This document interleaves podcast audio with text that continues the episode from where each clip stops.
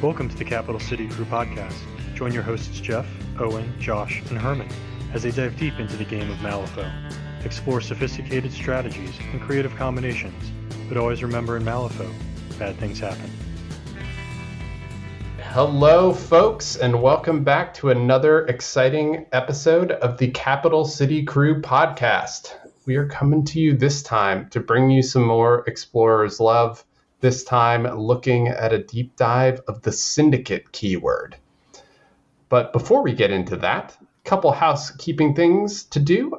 First off, thank you to our newest patrons. Really appreciate it. Your support helps us keep the show going. And if you are a listener and want to help support the show, check out the link in the show notes. Give us even just $1 a month can go a long way towards helping make this show possible. So please rate us, subscribe, check it out. But before we get to our main segment today, we are back with our favorite quick starting segment, and that is the 10-minute tech talk. With an exciting pick this week is our very own Herman. So Herman, what is your pick this week? So if anyone has gone through and listened to the Bass podcast where I was talking about Reichert, you know that I believe that bald is beautiful. And that means today's pick is Wrath out of the Neverborn. So I think he's one that kind of gets overlooked a little bit just because he's this side guy, and he has these very specific situations that you want to put him into. And I bring him in specifically because he has these two tactical actions that do damage, which is destructive performance and violent ghosts. And the idea behind it is generally if you're going into something that you know is melee focused, you know you're kind of going to get swarmed a little bit, something like Rezzers with Kirai where you have these ghosts coming out. Or now you have English Ivan where you have, the Devas popping up. They're in your crew and they're making these attacks. And as they're making these attacks, they're gathering sin tokens. And so you activate Wrath towards kind of the end of the turn, and he just pops them immediately. And it will do 3 damage if they're within range of destructive performance. With violent ghosts, you know, have this willpower check. And the nice thing about the willpower check is if you're going towards the end of the turn, your opponent's hopefully out of cards. But both of those, they get around things like incorporeal because they're tactical actions. They get around things like terrifying. You get around, vengeance, again, off of Kirai, if you're using that example. So you can stack a lot of damage on, but avoid a lot of those things that would necessarily make it more difficult to do because you're not doing direct targeting. And then he himself is actually fairly useful because he's got, this terrifying to help him along. He's got puncture on henchmen, which means that's something where you can really help yourself with stones. So that way you can get that straight cheat damage. So you can cheat in and do that 5 damage, that 5 severe. And then he can help protect your crew. But really, he also brings Bring It, which in a lot of the Gaining Ground 1's strats and schemes, you want to move someone off of that. Like if they have the lodestone, you can pull them off of that lodestone so they can't cleanse it. So he, as long as you have kind of the opponent and the right situation that you want to bring him into, he can be really, really useful and really helpful. And that's why I wanted to highlight him this time around. I wouldn't underestimate Bring It's offensive capabilities either. If you're doing a either melee crew or bubble crew like Pandora, where you want people to be close enough that they're in all of your auras, you could use Bring It to target a juicy, vulnerable model and get them up into your auras of exquisite pain. So both the offensive and the defensive capabilities that Wrath brings to the table make him a very solid pick that shows up in a lot of high-quality, high-end crews. I mean, just one other thing to add with just his base. He's relatively cheap. He's only 7 stones. So it's not like a large investment either. And looking at him, I played Neverborn a lot, and just looking at it and seeing that he's defense 5, 7 wounds with terrifying, right off the bat you look at it and you're like, he's not going to survive very long.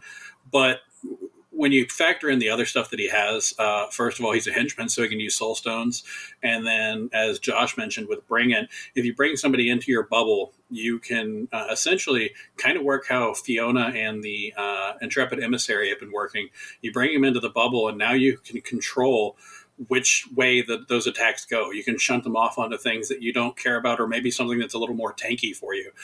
Because with the Crow on Bring It, you automatically give them a send token as well as healing yourself. And the damage that you receive in return from their attack is at a negative flip, which will also give another send token whenever they make that attack. So you could potentially get 2 send tokens out of that you can use to trigger destructive performance or pass off damage. So pulling in one of their big beaters and kind of tying it up there isn't that bad of a move. And just to piggyback on Bring It, as someone who has frequently been unpleasantly surprised by getting pulled through my own pit traps or other hazardous terrain. It is extremely effective, and sometimes you can really throw your opponent off balance with some of those surprise movement tricks that they might not be expecting, especially since as a versatile model, you may be bringing this into a Neverborn crew that doesn't normally do movement tricks. So when thinking about Wrath and your crew, remember, just bring it. Well, and on top of that, I mean, there's other things this guy's bringing along too. He's movement 6, which isn't, when you're talking about the Neverborn, their movement's pretty quick. But if the plan fails, he can also quickly turn over into a scheme runner. With only a 7 soulstone cost, you're not really pulling that much out of your crew. And then the puncture trigger that he has on Ethereal Claws, keep in mind you can soulstone for these things. Hitting something for 5 damage, it's not something that people can really ignore. So, just in his move alone, and his activation, he could potentially be doing 10 damage from his Ethereal Claws and the Violent Ghosts. It's pretty good. That's a good little damage output. Yeah, it certainly ties in well with Pandora, because you also have the Poltergeist there, so you can put people in negatives to the Willpower Duel, and then Lucius can bring in the False Witnesses for similar effects. Yes, I have to say, Herman, when you first proposed this, I was like, Wrath? What? Who is this guy? Crossroads 7. But then I took a look at the card and I was like, wow, this guy actually brings a lot to the table.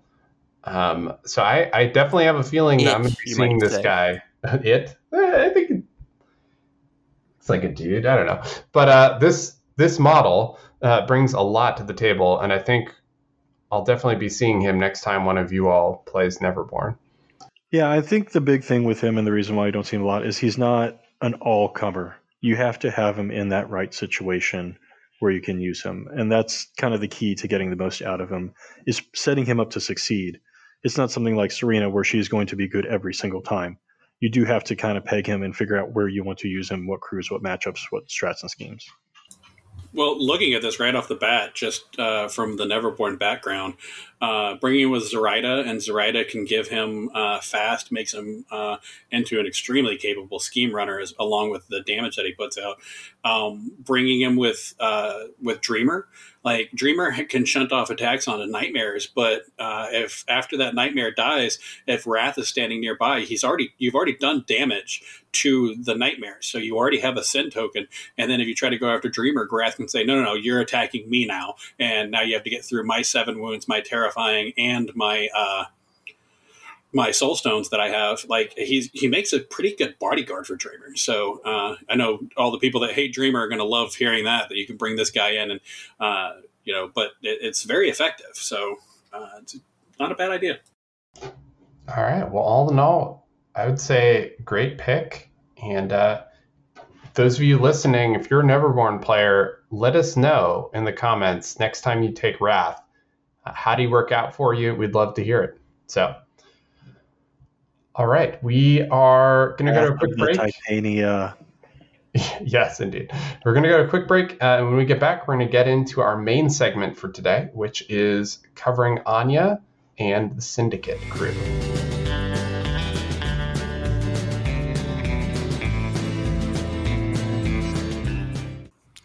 And I am trying to look at the Zencaster chat as well. I'm trying. I am but a man, and not a particularly good one at that.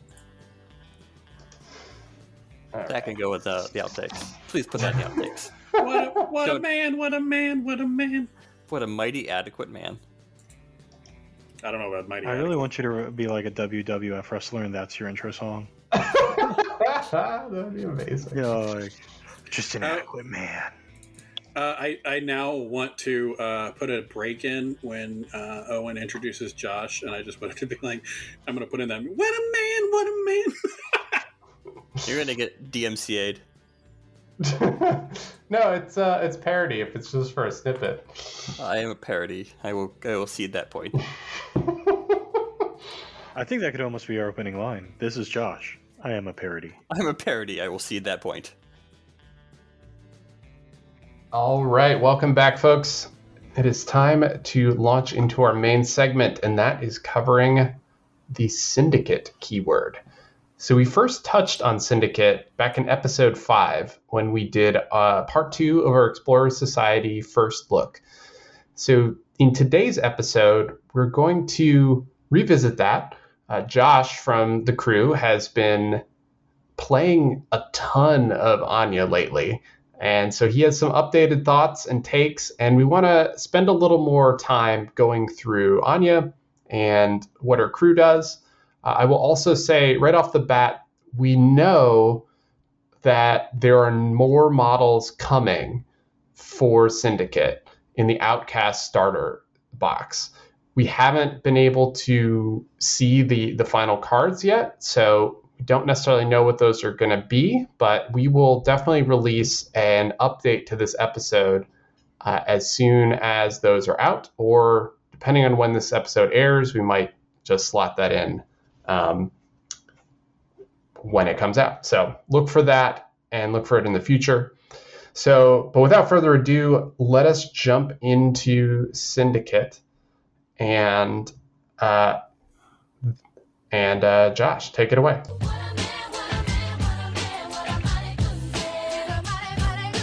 Yeah, I decided to take my time on the Explorer Society hype train to really see what all the fuss is about. Back in our original first look at the Explorer Society, I played a little bit of Syndicate, and they were pretty cool. Looking at them on paper, I was really meh on them. I thought their master looked squishy. Their totem was high risk, high reward, and was going to be a huge pain in the ass to keep alive. So I decided, you know what? I'll just play these almost exclusively for the next 3 months. And you think I get good at them. And I would say after that time, I am an adequate Syndicate player. But I want to tell you guys about them and encourage everyone to get them on the table and give them a shot. So what if you were to recap for those who might be new to Syndicate or might have been a while since they read Syndicate, what's sort of the elevator pitch for why you want to play Anya?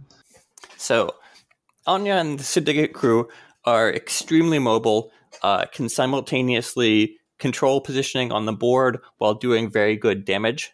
They're also have a lot of tricks up their sleeve that they can very reliably execute by virtue of their Price of Progress ability.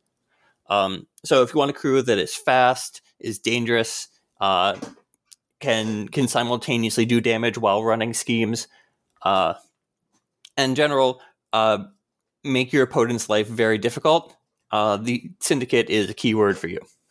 Or if you like the stunned condition. If you don't like the stun condition... Well, I have some very bad news for you if you're playing against Syndicate. Well, that sounds, as someone who doesn't like being stunned, like potentially a problem there. But yeah, let's get to it. So Anya herself, she is bringing a lot of interesting stuff to the table, a lot of cool scheme marker shenanigans. Tell us about how those work. So Anya herself is kind of a weird master when you just look at her. She is perhaps one of the squishiest masters in the game. The 10 wounds, her defense 6, willpower 5, adequate right there. But hard to kill is her only defensive feature. So you're looking at that, and the question is, how can you keep something like that alive? And we'll get to that later, But the tools she brings to the crew are exquisite. First and foremost, I want to talk about the keyword ability. The iconic thing that you'll see on most of the cards in this keyword is Price of Progress, which people who played Malifaux 2nd Edition would be familiar with this ability from Mei Fang. And I think it does basically the same thing, where you can, when you declare an action, take a damage to get a suit. And this is just an incredibly powerful ability. You see, there are lots of situational triggers that come across on many of the models in the Syndicate keyword, and you can just get any of those. You can just get whatever trigger you want whenever you need it. It is an extremely powerful tool that really ups the versatility and flexibility of the models in this crew. You take some damage, but there are ways to deal with that in the crew. The crew is pretty well designed in that regard. But the other thing that you bring Anya for is the Expansionist ability. This turns your friendly scheme markers and the area within a 1-inch aura around them into hazardous terrain. So you're able to just cover the field with hazardous terrain that your opponents are forced to deal with. I will definitely say, and we'll touch on this a little more about how she stays alive, but if you're looking at Anya and thinking, 10 wounds, no big deal, easy to take down, you are probably wrong. I have definitely, in playing Josh several times, wildly underestimated the survivability of this crew. So listen on, and we will tell you the secrets. In addition to inconveniencing your opponents with hazardous terrain, she also brings Hostile Work Environment, which anyone who's familiar with Anna Lovelace from Resurrectionists or Sparks from Bayou, you'll know how much fun it is to be denied the ability to target your own models with actions. You can burn in hell. I know. You guys went from me playing Anna all the time to me playing Anya all the time. You just never get to target your own guys with stuff. It's definitely a thing. It's a thing that we live through.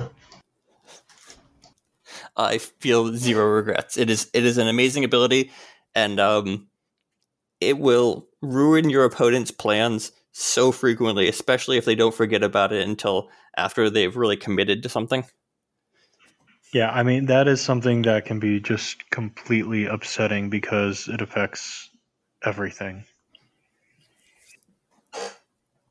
Yeah, so all of your heals, your buffs, your even your abilities for getting your friendly models out of combat, all of those get turned off. So it's definitely something to watch out for, either to exploit as the Anya player or to avoid as the opponent. So that is extremely important to keep in mind. So on a basic level, Anya is a fast melee master. She has Blade Rush for that extra damage and mobility on her charges. A stat 7 melee attack that is granted only a 2-3-4 damage spread with a bit of a scry mechanic built in for those of you who are familiar with Magic the Gathering. But like I said, stat 7, and it has a trigger on every suit. Couple that with Price of Progress, and you can get some very good effects very reliably on her attack. Yeah, notably the Siphon Life. Yeah, Siphon Life, which brings her to min 3 for 3-4-5 plus healing, which is great. But they also hand out Stun and Surge and the Reposition trigger for more tactical maneuvering. But where she really starts getting exciting is with the Bleeding Edge ability. That is kind of like a leap. You get to place a scheme marker within range, and models in between Anya and that scheme marker have to test to take damage. And the TN of this thing is way better than a leap. Yes. Yes. You heard it here first. Yeah. Tell us why, Jeff. God, like the whole, you drop the ski marker, which by default she makes hazardous. And then things between the marker and you've got to make a target number X defense duel. Well, X is however much, I mean, you can make that defense duel really high or suffer 2 damage. And then with the trigger that she can give herself, she can place and base contact with it or push models that are damaged. By like I said, you can make that a high. You can push them, so you can essentially make this 3 damage if you want to. Like, Bleeding Edge is really, really good. Oh yeah, Bleeding Edge is a top notch ability, and this also adds to her scheming potential because you're simultaneously moving Anya, doing damage, and dropping a ski marker. So it's a triple threat in terms of its capabilities. And I had a habit of consistently flipping the 13 of tomes with this ability, so having to go through a 17 defense duel or take 2 damage is not something most models can reliably do. So, but that's... Or do at all. Yeah, I got to the point where I just sort of assumed that I would just take 2 damage because for whatever reason, I don't know, Josh's card flipping luck, it was always like a 16 or 17 target number duel.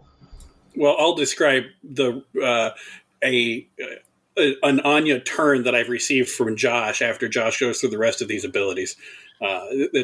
She puts out some sick damage. The one important thing I have to mention about Bleeding Edge is that it is a gun. So if you are engaged, you cannot use this ability. This is a very important thing to remember because she is a melee master at heart. So that's sort of a balance you have to make. Being able to do Bleeding Edge, which you really want to do. It's her only bonus action. So you want to try to do it every single turn, but you have to not be engaged to make it work. Fortunately for her, this brings us to what I would probably call my favorite ability on Anya's card, Union Buster. It's a tactical action that you pick a target within 6 inches and you pick towards or away, and all models within 2-inch pulse of that target are pushed up to 2 inches in the chosen direction. So this is unresistible, forced move that can affect a wide range of models based on whatever's around you. This is incredibly powerful for tactical positioning, for inflicting auto damage onto models by forcing them through hazardous terrain, and by getting Anya out of engagement. It does a lot. It is a 1 AP action, and so that there's a cost associated with that, but the power of that is just amazing. And since we've now covered the main abilities, this is Josh's favorite tactic with Anya, where he starts Anya out and uses Bleeding Edge, suffering 1 point of damage if he doesn't have the crow for steel momentum, but he uses a high card for Bleeding Edge, and you usually take the 2 damage because you don't want to cheat up for the defense duel. Places Anya on the other side of the marker, then she charges through, doing a damage from Blade Rush, uses Ancestral Tomahawk, taking a point of damage. It's a stat 7, so this thing almost always hits, and does a minimum 3, and then he'll Union Buster twice for 1 damage each. So if you were counting up the damage there, that is 8 damage that you're taking on a model that a lot of these are 1 damages, so you can't, armor doesn't really help you, and a lot of them are like hazardous terrain and things like that, so incorporeal doesn't help you. It's a lot of damage all at once that you don't really have a whole lot of say about because it's stat 7 or you're making a really high defense duel in order to stop it. And in total, he's using maybe 2 severe cards, maybe. But he usually uses Anya later in the turn. So you're usually depleted in hands at that point because Sovereign's a pain in the ass. But she can put out some damage quickly. Yeah, no, it is great. It does a lot and can chew through models that are otherwise difficult to damage due to like high armor or difficulty hitting them. Her last ability is probably the most niche and least used in my play with her, but when used properly, it can just win you victory points. It is hostile takeover. You can take a ski marker, move it up to 2 inches in any direction, and then drop a ski marker into base contact with it. And then you remove the original target. So you can either get rid of your enemy's ski markers, or you can place one of your own ski, or you can move one of your own ski markers. Moving your own ski marker is interesting because the expansionist ability makes the marker hazardous terrain in addition to having the aura. So if you move it through an enemy, that's moving a hazardous terrain marker through them, so they would take the damage from that. It also has some really nice triggers. Focus cleansing for healing and condition removal, and liquidation for more chip damage. You're just getting little plinks of one damage plus an effect from a bunch of models in this crew, and it really just adds up, both in terms of eating people's cards for any of the static duels that they need to make, or just they have no choice but to take that little bit of chip damage. So you have a choice of really big hits from her Ancestral Tomahawk, or smaller stuff through hazardous terrain, hostile takeover, Union Buster type tech. And keep in mind these little things that he's mentioning as triggers. She can choose her trigger with Price of Progress, but keep in mind all of these little healings things that she's getting, because we'll get to another model later that helps out with that. So all in all, this sounds like it adds up to quite a package. It's actually, I'm somewhat shocked in retrospect that we, I think, undervalued Anya.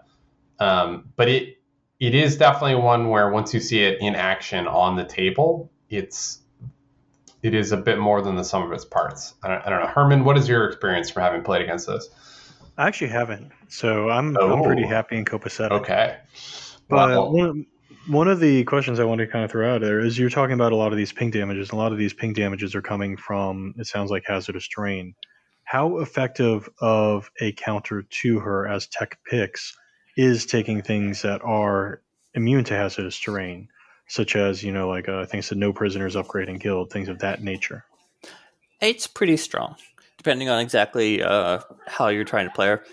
Her crew can have other sources of damage, but the hazardous terrain is a really, really important component to get maximal effect out of her. So it's a very strong tech pick to pick stuff that ignores hazardous terrain. I will say, the first couple crews that I went up against when I was playing Anya were EVS and Pandora, which is probably some of the most brutal matchups in the game for her. And is that because of the mass stunned, the mass incorporeal? Because unlike Jeff's opinion, incorporeal does ignore this.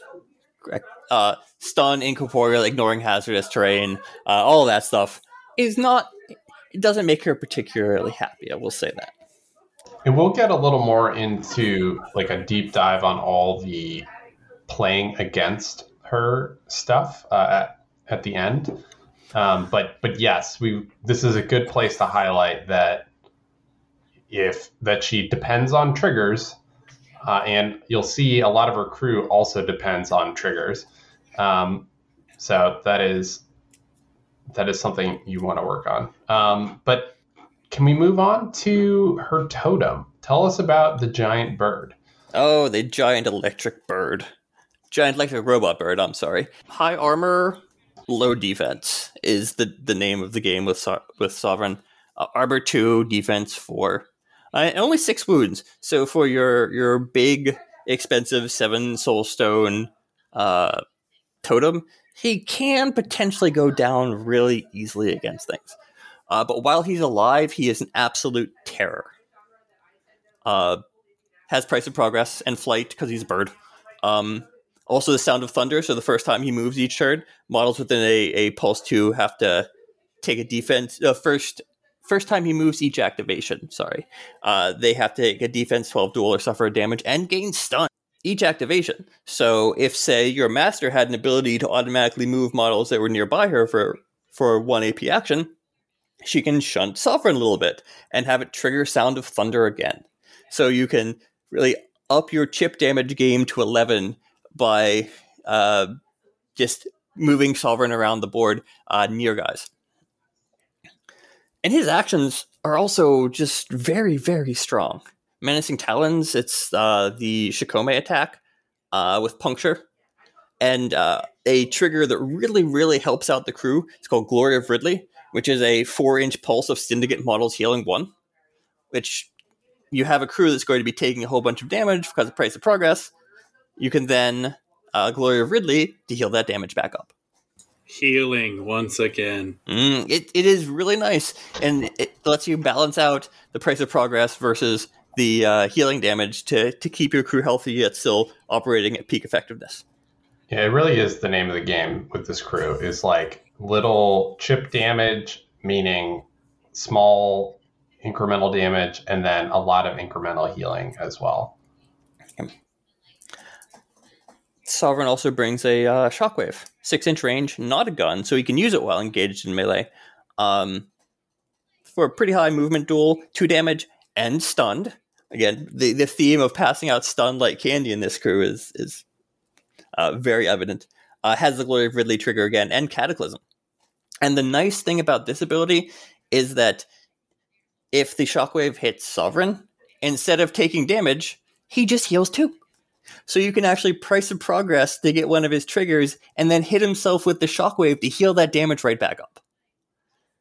So you could just get very high utility out of his triggers for very low cost. Josh, you sound way too excited about it. I am super excited about this. Sovereign is so good. And then it has Fly With Me. I'll try to keep that at a moderate level because it's Fly With Me. But it also has Glory of Ridley and Show of Force to do damage. More automatic chip damage. So you just get to really throw out a giant pile of low amounts of damage that can wear your enemies down and put the hurt on things that are using stuff like armor as a protective measure. So, you're talking about this guy, and obviously we all want to flip you the bird over it.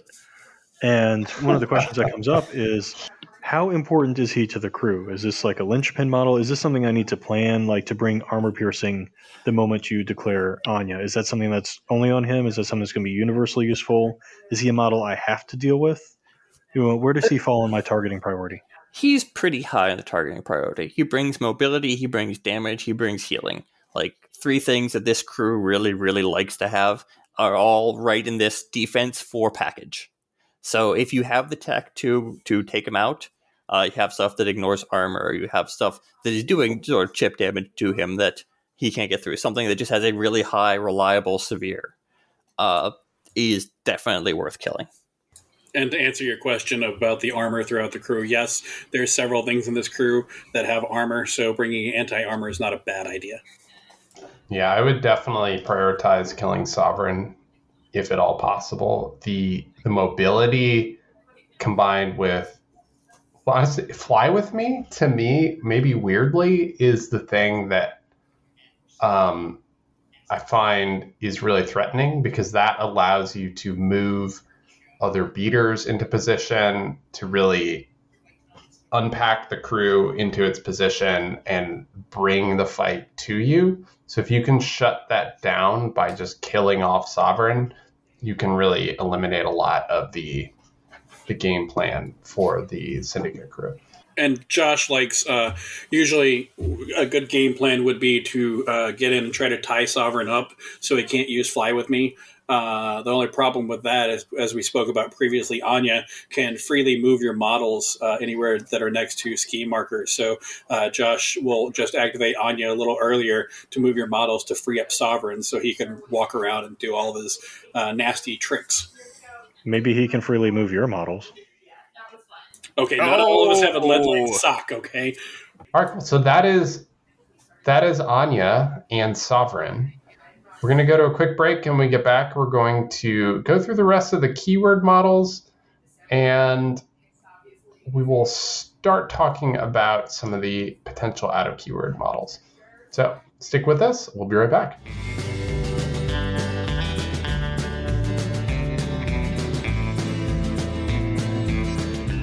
Welcome back, folks. Thanks for sticking with us. We are going to jump now into the rest of the Syndicate keyword.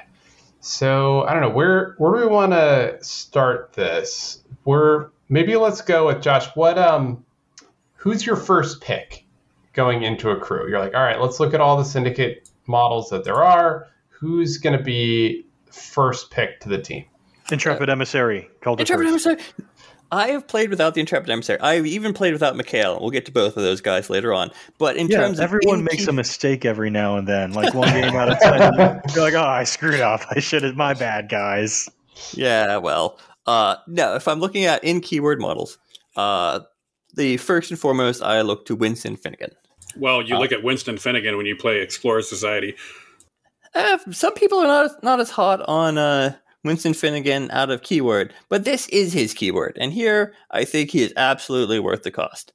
One of the two henchmen in the syndicate crew, Winston Finnegan, is the utility and support henchman. He brings a lot of scheme running and support abilities, Arcane Reservoir being the first and foremost. Having an extra card is just spectacular. He has cool defensive abilities in terms of Lucky Thief and Celebrity, and brings Don't Mind Me in addition to Price of Progress. So, plus he just looks like a fun guy, right? Like he's giving you a cheers. He's like, hey, how's it going, my friend? We're going to wheel and deal. You're going to give me soul stones. I'm going to just do what I want. Seems like a good trade. It's the kind of people you can trust. Exactly. If I was going to hang out with anyone in this crew, it'd probably be Sovereign, followed by Winston Finnegan. And what you guys don't know is this is what Lynch looked like before he became addicted to brilliance. Oh, yeah, no. Never brilliance, not even once. Not even once, no. But the back of this card has a lot of support and utility abilities. His melee attack, Sharp Witch, and has lots of exciting triggers on that.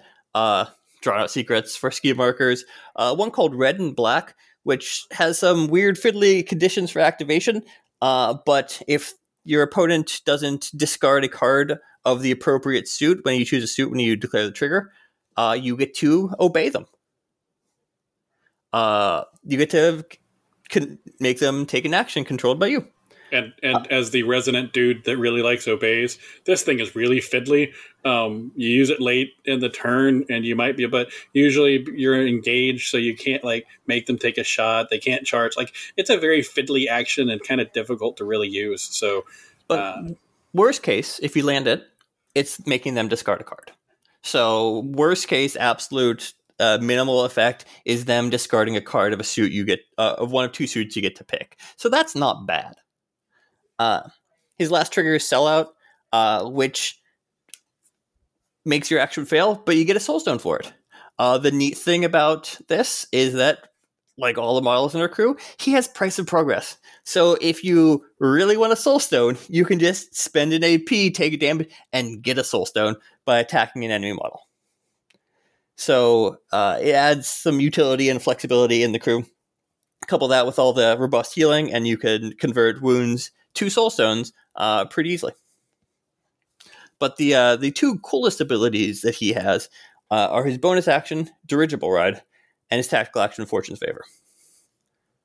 Dirigible Ride lets you move models or place a target model anywhere within 4 inches of its current position. Unfortunate for this model, it cannot target Sovereign. It can only target models of height 2 or smaller.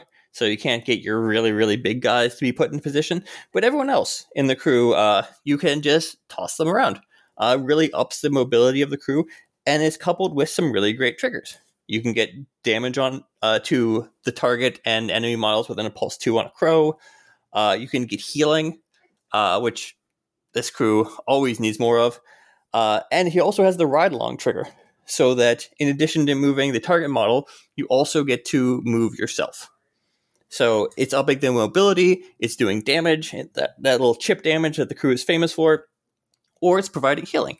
So it's really getting all those iconic features that you're looking for in a syndicate crew as a bonus action. But if with all of these abilities, if you decide that this wasn't good enough, tell us what you do to waste time with them. I don't waste time with Finnegan. I invest time with Finnegan. The last... The last action that he has is the aforementioned Fortune's Favor, which is sort of like a 1 AP for Intuition, where you get to look at the top three cards, and you can discard any number of them. And for the depending on the value of the card you discard, you can move 1, 2, 3 inches for each card. So this lets you look at not only look at the cards that you have, but also shape them. You can decide that you want to get rid of the cards, or you can decide to keep the really good cards, or you can make sure you never Black Joker your dirigible ride.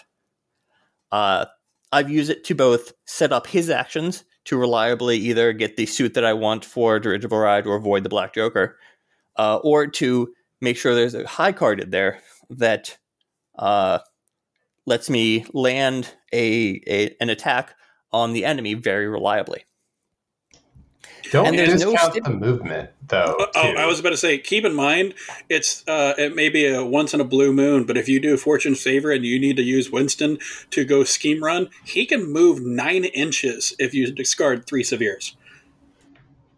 Yeah, it is. I've seen Josh do this, honestly. Obviously, I'm not looking at what he's doing with the top of his deck, but like I frequently see him discard at least 1 or 2 cards every time, which frequently allows Winston to move out of engagement, set up a subsequent charge or scheme action. Like it's incredibly powerful to be both manipulating the top of your deck and getting free movement out of it. And combine that with his don't mind me, position yourself. It doesn't matter if you're next to an enemy or not. He can always drop that scheme marker and give distracted because he dropped it. And it's move, not push. So that creates a lot of flexibility. And technically, it's actually for each discarded card, you move 1, 2, or 3 inches. So it's the different movement. Yeah, so you can get a great deal of movement out of it.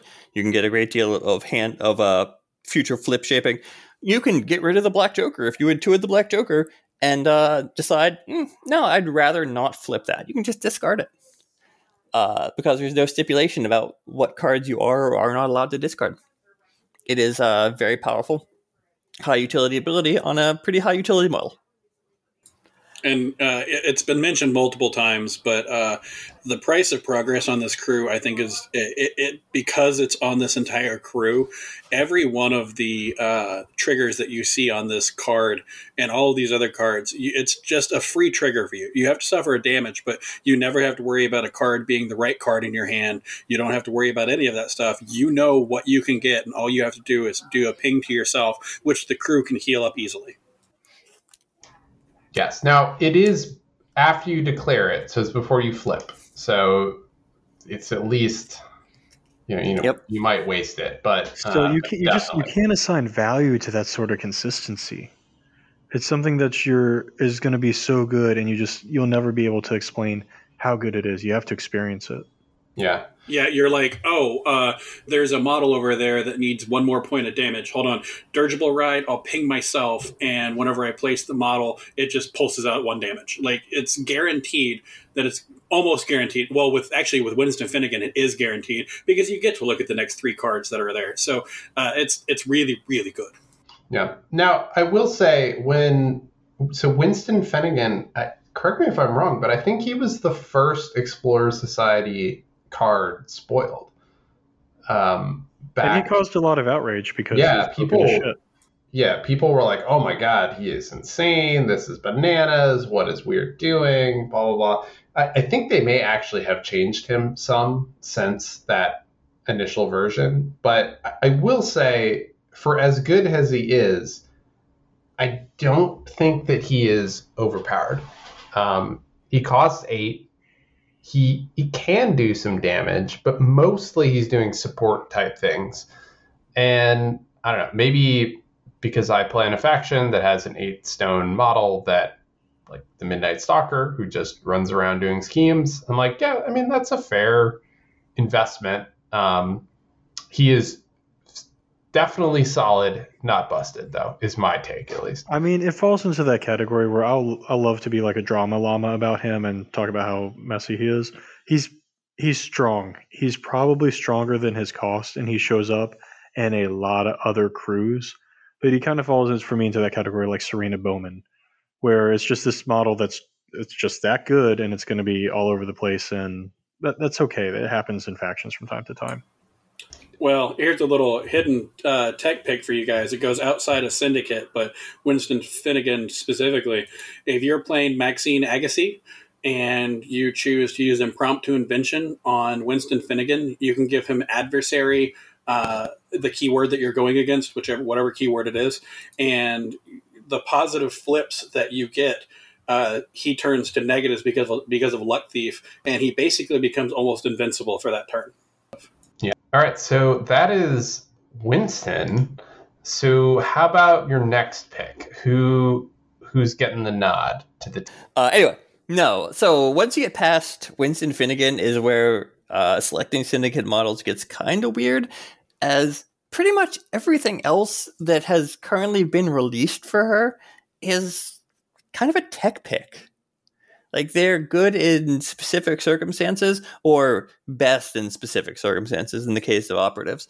You shut your mouth. The surveyors are freaking awesome when you take them with Jedza. So then you're now looking at exactly what your matchup is and what you're trying to do. But I'll go through what she has left, starting with her other henchman, because she's double stacked on henchmen, Corvus Rook, who looks like a fixer if ever there was one. He is the second most dapper man in the crew, ignoring the bloodstains. And Corvus Rook is a weird piece that I've enjoyed when I've played him, but it's still kind of a weird piece. He's kind of a flanker slash scheme runner slash late turn beater, as he has a kind of a interesting selection of abilities that makes him get stronger as the turn goes on. He starts with Flexible Morality as his defensive feature. He's dual keyword with Department of Ungentlemanly Affairs, so you'll see some of the overlap between the DUA abilities and what Corvus Rook has. He has Remove Evidence for some card draw, which is always nice. And he is another one of those slippery 0-inch range melee guys, which means he can get around and do scheming in places that some models would otherwise not be able to scheme. And finally, he has the Ungentlemanly Affairs ability, ignoring concealment, distracted, and friendly fire, giving you positive flips instead of negative, which is nice. Oh, is he like better in this keyword than he is in Dua? Because every time that Jeff has forced me to play against English Ivan and taken him, he's just kind of sat in the back and dirtled. So I think he is a little bit better in this one. You can force a lot of duels in, like a lot of static duels in Syndicate, which depletes your opponent's hand. And the fewer cards your opponent has in hand, the stronger that Corvus Rook becomes. Yeah, Corvus the problem with Dua is that just due to the way the English Ivan works, you're depleting your own hand, and you're saving your high cards for English Ivan himself. So you can play it where you're using Ungentlemanly Affairs to kind of conserve your hand, but he's not a bad pick into English Ivan. But usually with Ivan, I'm looking for this isn't an Ivan podcast, so I'll leave that off and we'll talk about it when we go to English Ivan. Yeah, I will say, though, I mean, there is some nice synergy, too, with backroom dealings. So his bonus action, and the enemy reveals their control hand. If you recall back to Anya, she has the ability to choose suits, make your opponent discard cards. If you know what the opponent's hand is, that allows you to then optimally choose suits. Same thing with the red and black action or trigger. I think that's what he was talking about. Oh, no, sorry. Yeah. No, I'm thinking of red and black. Yeah. Yeah. No, yeah. Absolutely. You can have those two work together. Yeah.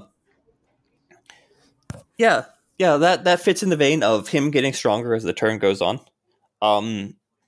Like his melee attack is stat 7, so if you're just relying on top decking, he is extremely accurate in that regard and has some pretty cool triggers on all the suits, including but not limited to Execute, and feeding into his late turn efficacy, where you deplete your opponent's hand of cards and then just go up and murder their master as a 1 AP action.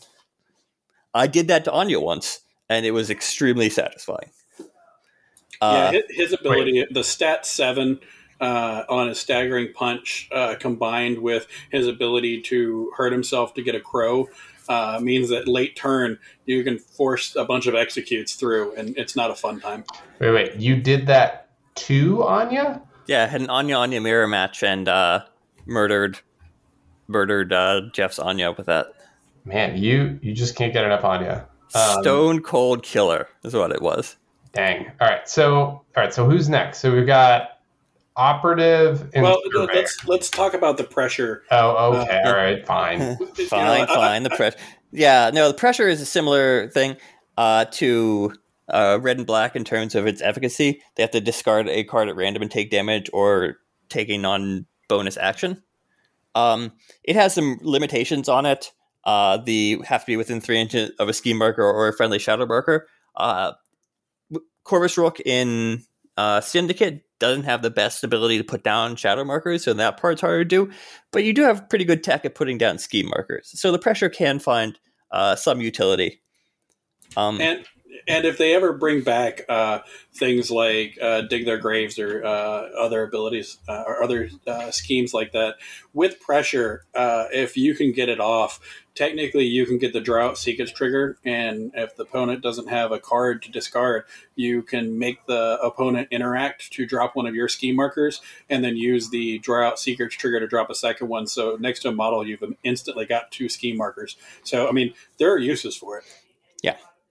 It's just slightly more fiddly to push off because they have to be proximal to a scheme marker or the shadow markers that you don't have the best ability to put down. I can see that having an easier time using that in a DUA crew than in a Syndicate crew. But potentially, if you're playing with the Anya crew and you've got that scheme marker nearby, that scheme marker is hazardous. So you can get the pulled here and there trigger, and you could potentially do 3 damage with this ability and getting a card out of their hand. But the downside to abilities like this is the opponent will always choose to do the thing that is more advantageous to them. So if you're going to get 3 damage and discard a card, they'll be like, no, just make me take an action. So it's fiddly in that way, but you can work around it. Yeah. So yeah, that is Corvus Rook. And then we jump straight to minions. Do not pass go. Do not collect $200. Do not have any enforcers at the moment. Hopefully one of those will be in the new box. And she has 2 minions that do... the Operative is one of the, in my opinion, most interesting models in the game. And this has to deal almost entirely... Hot take. Yeah. Well, the Infiltrator ability where enemies don't treat Operatives as enemies for their actions, abilities, or triggers. And it can opt to... be affected by enemy models that are restricted to friendly or models of a specific keyword. Look through some masters and see how many of their abilities are enemy only. I'll highlight the extreme case of Pandora, where check out her card. She has no actions that affect non-enemies, except a buff. She can't use her main attack on that. The box opens doesn't work on that. Her shockwave doesn't work on that. Operatives are like immune to Pandora because they are all enemy-only abilities. And some masters just have a ton of those in their keyword. And against those, Operatives really shine. No, you did say earlier that Pandora was kind of a train wreck to play against. So... is this something where you kind of learned since that game and could go back and do it smarter? Is this something that even with their abilities, she's still kind of a train wreck to play against? No, the Operative's realizing just how much you could mess with Pandora and her crew with an Operative. That came later. That was a realization after the fact. But yeah, no, some masters just do not have, or some crews do not have a great deal of abilities that affect friendly models or attacks that could be used against friendly models. So they can't do much to you. Also, Operatives ignore stuff like manipulative, and terrifying, and I believe also serene countenance, because those all specify those effects target enemies. Take the hit specifies enemies. So just there's a ton of stuff. Go through some crews and look and see how many enemy-only models there are. And all those just don't work on operatives. So if you were facing off against, I guess to piggyback off Herman's question for the Pandora matchup, like she's messing with your guys, like she's doing a lot of bad stuff, but would you then maybe go, well, I guess they're rare too, so you can only go 10 points of operatives. But like, would you go into operatives if you saw Pandora declared? Or other like willpower type masters? I would definitely pick at least one operative if they have a lot of powerful enemy only effects. 100%. I mean, in general, I'm very inclined to take an operative because of their setup force accessibility, which gives them some card draw potential when targeting enemy models that are near ski markers. So they are providing some good targeting capability and providing some good utility. Their damage is meh. That's the real downside of taking 10 points of them, is that their damage is meh. They're an 8-inch range gun, 2, 3, 4 damage. It's just not that impressive. Well, it does cost 5, but if you think about it in this aspect, though, set up for success teamed with Ungentlemanly Affairs and their Derringer, you're looking at, because your Sovereign and some of your Anya and some other things are going to be up in the scrum. The Derringer is shooting at stat 5 with a positive flip because of the friendly fire that you're getting from it. And then after resolving the attack, you get to draw a card because Anya's putting down that ski marker in the middle of them. That's pretty good. 2, 3, 4 plus draw a card and a positive flip. Mm. It is. But yeah, no, they're good. At least one in most crews. 2 if I am really fearing a lot of terrifying or something like Pandora, where her whole shtick is shut down if the model doesn't count as enemy.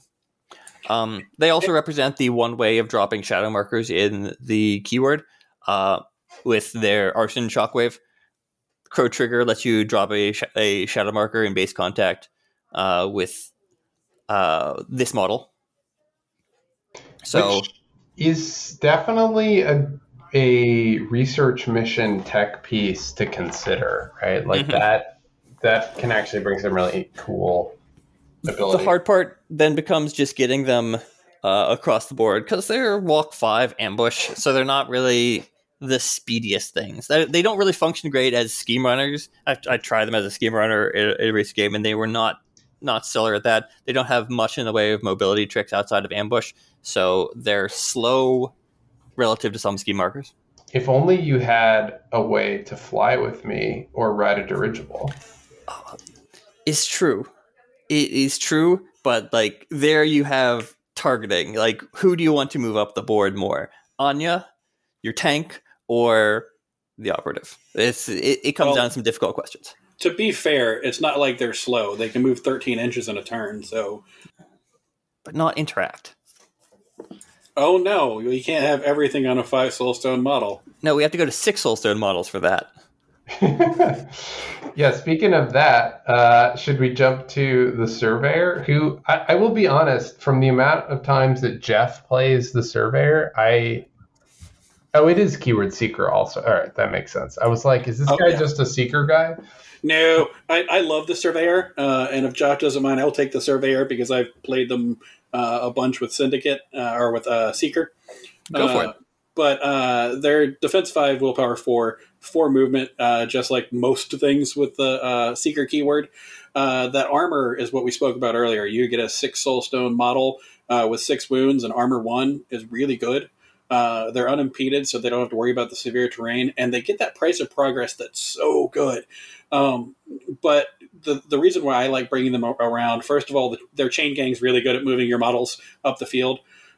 They can use Field of Steel to make a hazardous aura around themselves, which also, it's two separate instances of hazardous aura if they're in the scrum with Anya and there's a ski mark around, which there will be.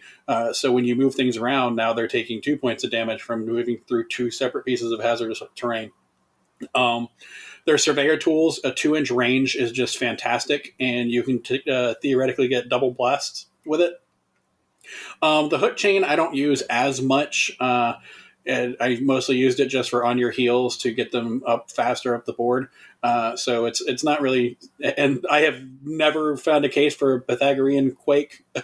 It's very fiddly, and I don't think it's really, the juice isn't worth the squeeze on that one. But their big one is the Chronicle Geomancy. One of the reasons why I like this is because of all the healing that is being put out between both Syndicate and Seeker models. You can discard a card to make a height 2 blocking, destructible, impassable, and hazardous geo marker within 2 inches of whichever model is healed, which means that theoretically, if they're in the scrum, now you have 3 separate sources of hazardous terrain where you can push them through the Surveyor aura, the Anya ski marker, and make them smack into that hazardous geode marker. So you take 3 separate instances of 1 damage. It's pretty good. Yeah, they're a little bit more awkward in Syndicate. They're slower. They don't have the benefit of Jedza's totem speeding them up to a average movement rate. Pythagorean Quake is like the runic binding of abilities. It's just not going to happen. And also the Chronicle Geomancy is not as great in, I feel as though the Chronicle Geomancy is not as great as Syndicate as it is in Jedza again. The hazardous trade is a little more awkward to work with. I have got them, I did one time pull off the perfect wombo combo of Field of Steel, ski marker, geode marker to completely wreck a like shielded 2 armor 2 model in a single activation of just union bustering it to hell and back.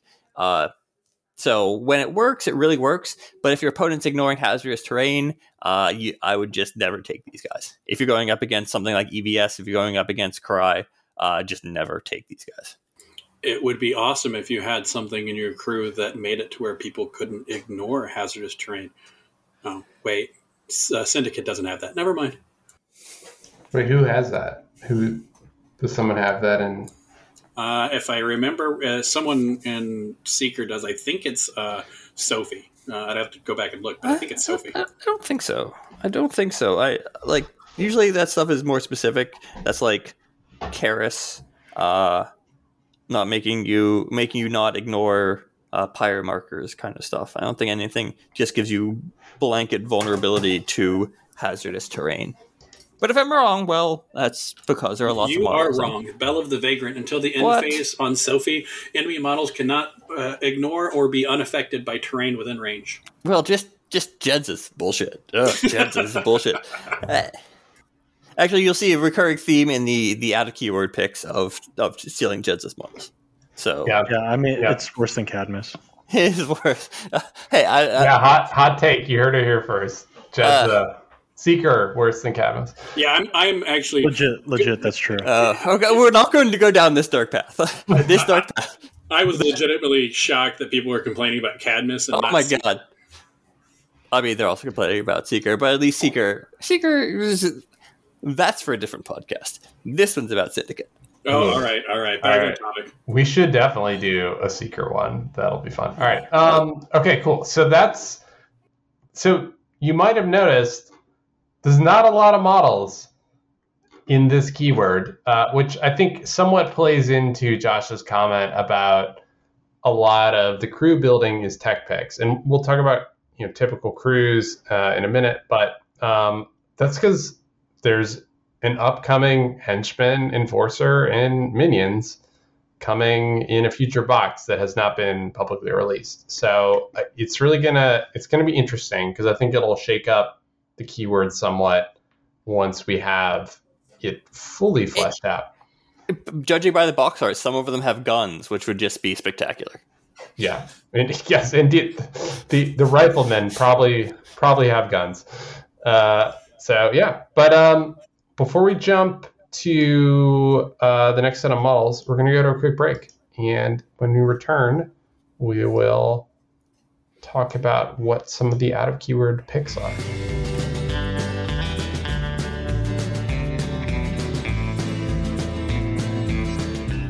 All right, welcome back. So in our last section, we talked about the keyword models that currently exist for Syndicate. So rather than just talking about individual out of keyword models, I think maybe let's go, Josh, with walk us through what your thought process is in list building. When are you looking to take out of keyword models? Maybe touch on some of them, and then like, what does that thought process look like? Yeah. So as I mentioned back earlier in this, Anya is super squishy for a master. And Sovereign has some notable weaknesses in his survivability. And both these are models you really want to keep alive. So the way I approach crews is first I want to have Winston, because Arcane Reservoir is amazing. And then I want to pick a couple tanks. Stuff that could help keep Anya and Sovereign alive. The longer they're alive, the better you'll do. And fortunately, the... Explorer Society has a couple of really choice options. The two particularly noteworthy ones are Mikhail 16th and the Intrepid Emissary. Now, Mikhail has caught in the ring, good defenses, some healing, which again, synergizing with the crew. Whereas the Intrepid Emissary has Take the Hit, amazing defense, and a aura that provides healing. So you can see they're doing a lot of protecting the crew, adding healing. And the distinction between the two is that Mikhail has the potential of being much, much faster than the Intrepid Emissary. The Intrepid Emissary moves along at a plodding pace relative to what you can do with Anya if you put your mind to it. So I will take one or both of those, depending on how fast I expect to try to move across the field.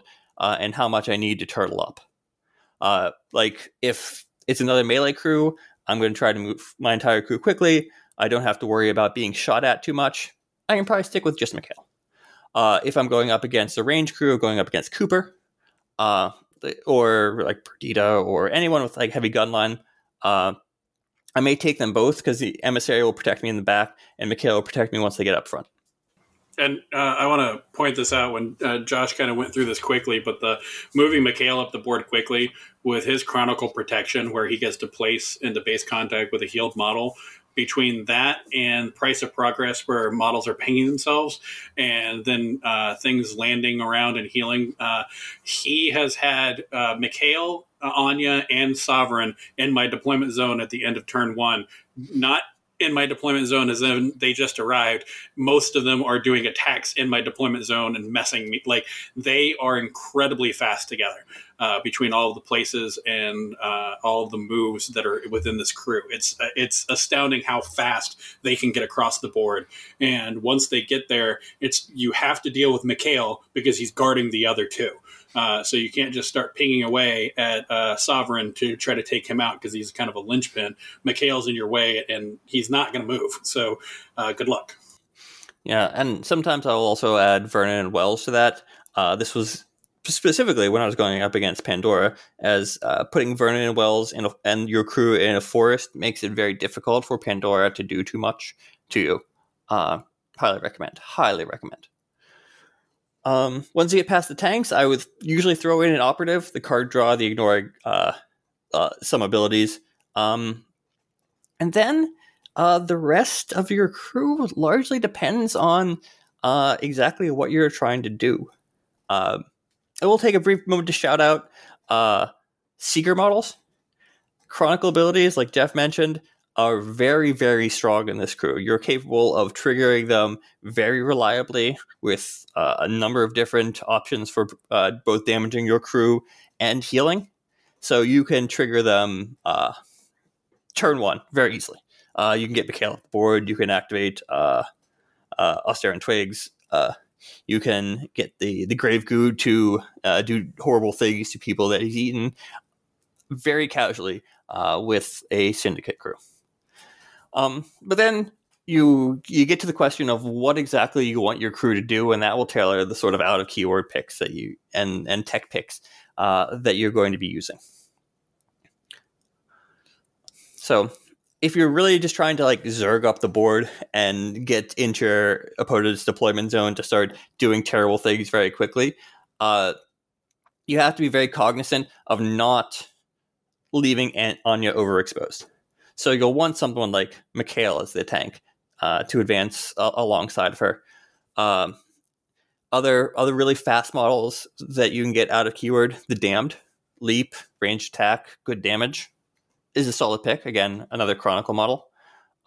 Calypso and the Good Doctor are incredibly fast. Can stay up with the crew. They also let you dumpster dive for some garbage cards that can potentially fuel an Intrepid Emissary take the hit. And the Good Doctor being Dr. Beeb. Well, I mean, the other doctors are decidedly worse. McMorning? You can't take him. The evil doctor? I guess Maxine is sort of a neutral doctor at that point. But I think Beeb is... One could debate whether Von Stuck has a doctorate or not. He's a professor. Usually they don't give you that without a doctorate. That's just... I'd like to point out that Grimwell is actually the best doctor. And probably the only actual doctor. McMorning. Medical also, doctor. Oh, hold on. Maxine is an actual doctor. She has multiple doctorates. My God. No. We are rife with doctorates in Malifaux, apparently. And yet somehow none of them provide medical care. Well, Doc Mitchell in Outcast. Hold on, Josh wanted to tell us about his doctorates. Go ahead, Josh. Yeah. I was going to say, speaking of someone with a PhD, it's not a real doctorate. Yeah, I was about to say, Dr. Josh, can you save my life? It depends on what you're dying from. You're the doctor. You're supposed to tell me.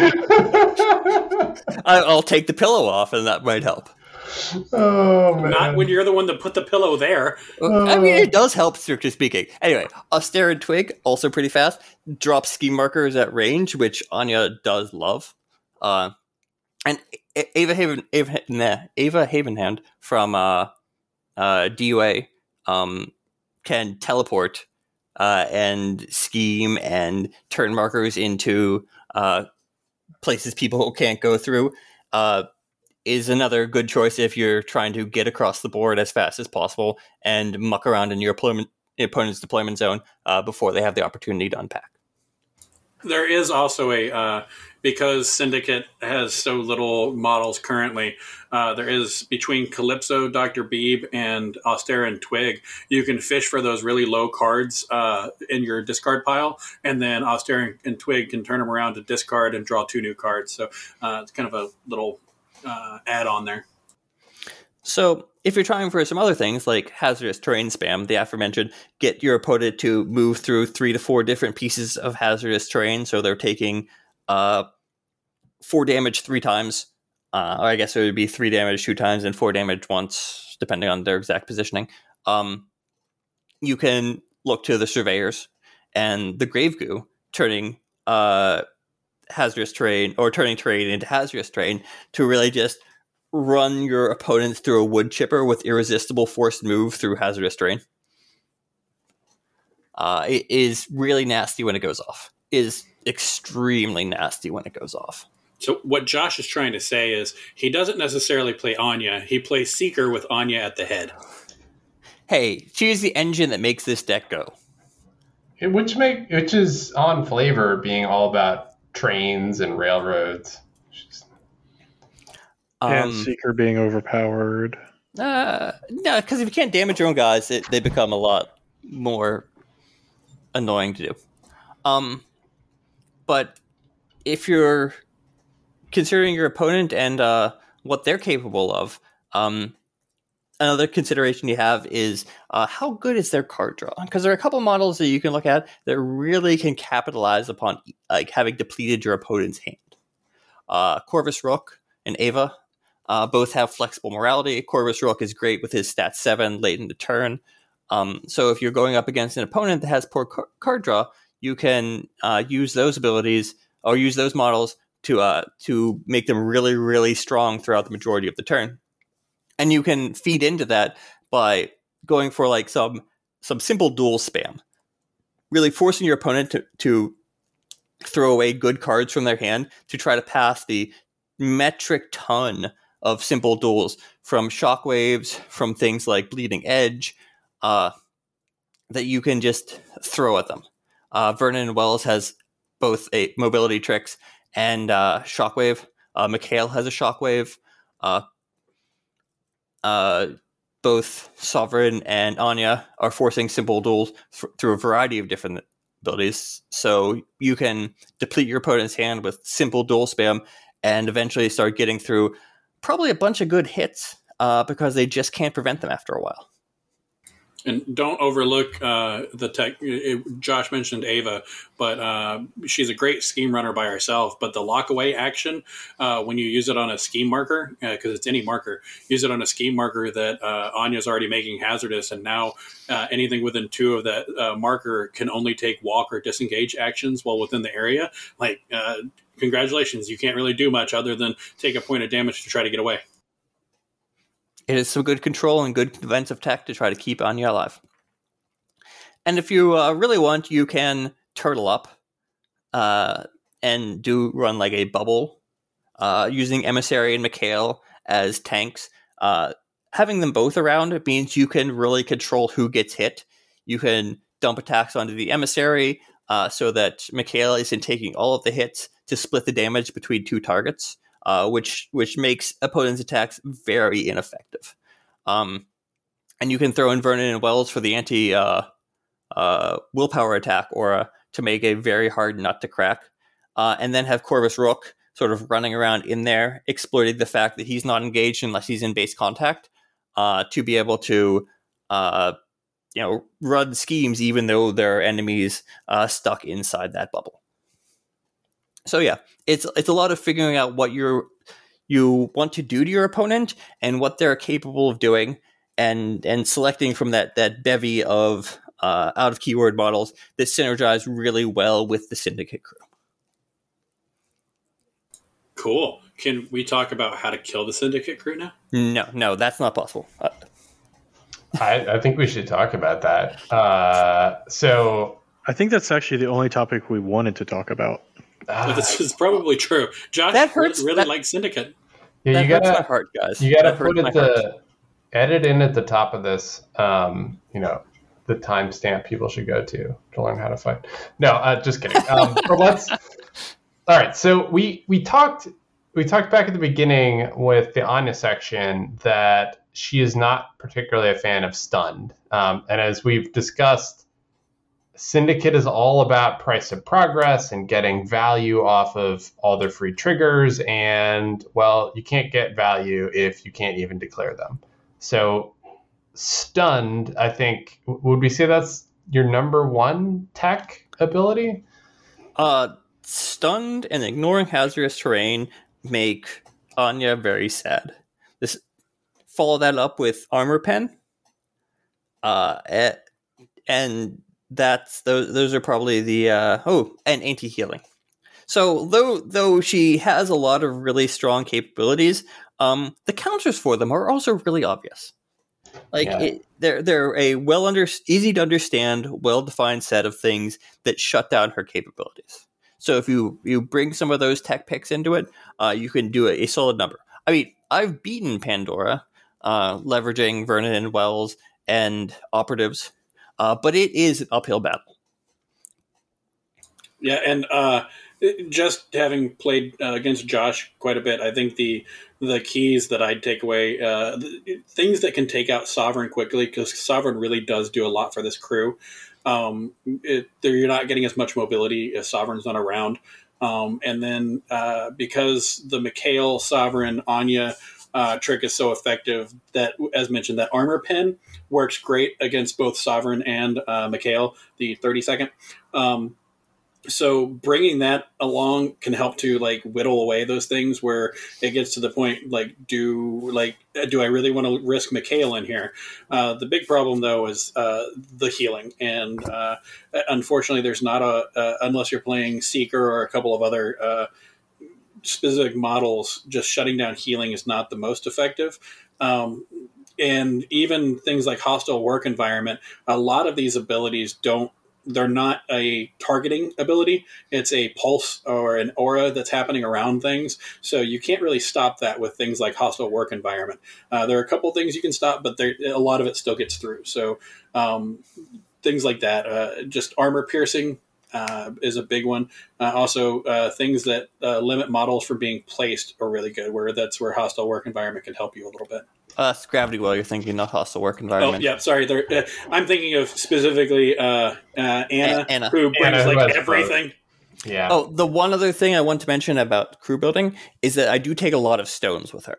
Like, she is still squishy. A lot of the resilience of the crew can come from Mikhail as well. So having a healthy stone pool, like 6+ stones, is where it feels pretty good. So you're saying irreducible is what I should bring. So I should take Levy. Leviticus, solid pick. Isn't that like the pick against everything?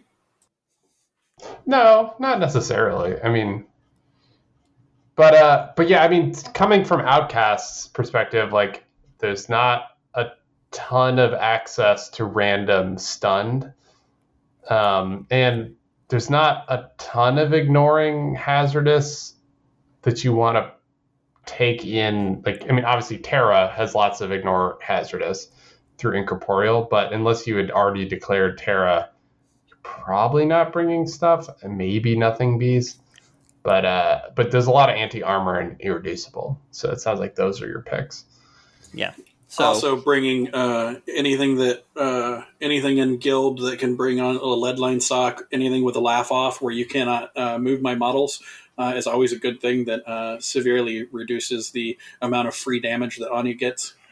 Absolutely. Yeah, Guild is kind of interesting because they have the upgrade that gives them armor piercing, and they have the upgrade that lets them ignore the hazardous. But it gets expensive to keep stacking those upgrades.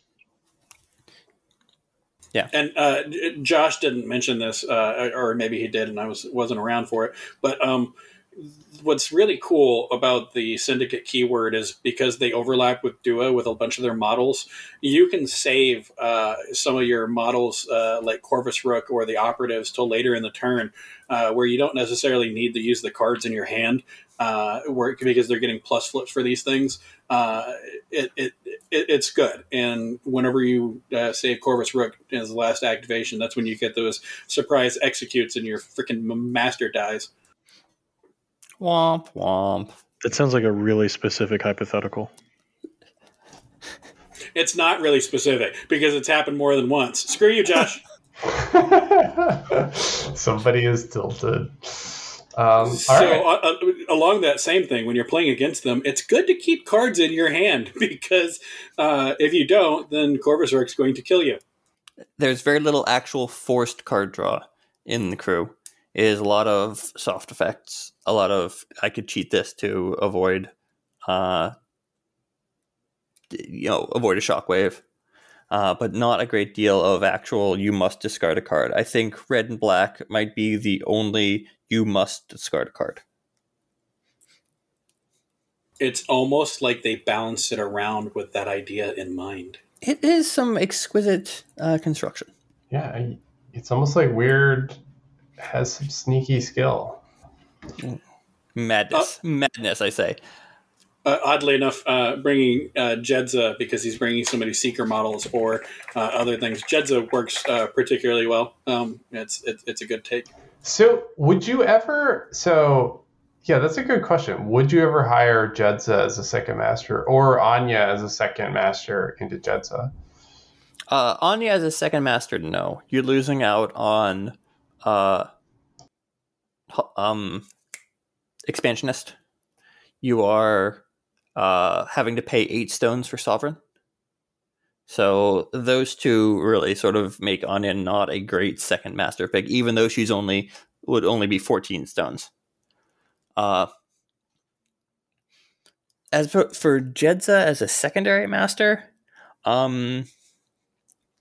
she's probably going to run a similar issue of the Emissary, or a lot of slower models, is that Anya can just dramatically outpace her and put herself into a bad situation. The thing you have to most frequently avoid to make Anya work is overextending her and getting her just smacked down by a beater.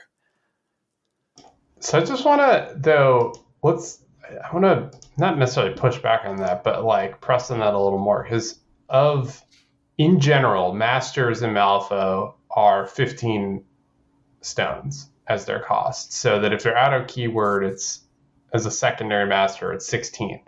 Anya is 13, which seems like a deliberate choice by Weird to make her cost less. Like, do we have any thoughts on why she might cost less? Lower wound count, good Sovereign. No, usually the models that whose totem is really strong cost less. Examples like Dreamer, Jedza, or not Anya, Jacob Lynch. If your totem is a very good totem, like Sovereign or like Lord Chompy Bits, your masters usually cost less. You can debate whether or not that makes sense. I have more of an issue with the flip side of totems being undercosted, so that any strats and schemes or reference models' cost are all messed up. Well, to be fair, like some abilities don't work anymore when you don't have the totem. As an example, like one of the main triggers with Dreamer, where he gets to place Chompy Bits in base contact with you, you don't get to use it anymore because Chompy Bits, unless you decided to spend the extra soul stones for Chompy, he's not on the board, so he doesn't get to do that. Same thing with Lynch. Huggy's a kind of a massive piece that's missing if you bring Lynch. I don't know that anyone really brings Lynch just to bring Lynch. The difference here is with Anya, she actually accomplishes things without her totem. Her totem's just kind of it's there and it does a lot of work, but she can do work by herself and she doesn't really lack anything because of it. Yeah. I still wouldn't do it. It's just losing out on an expansionist is just so much of what she does.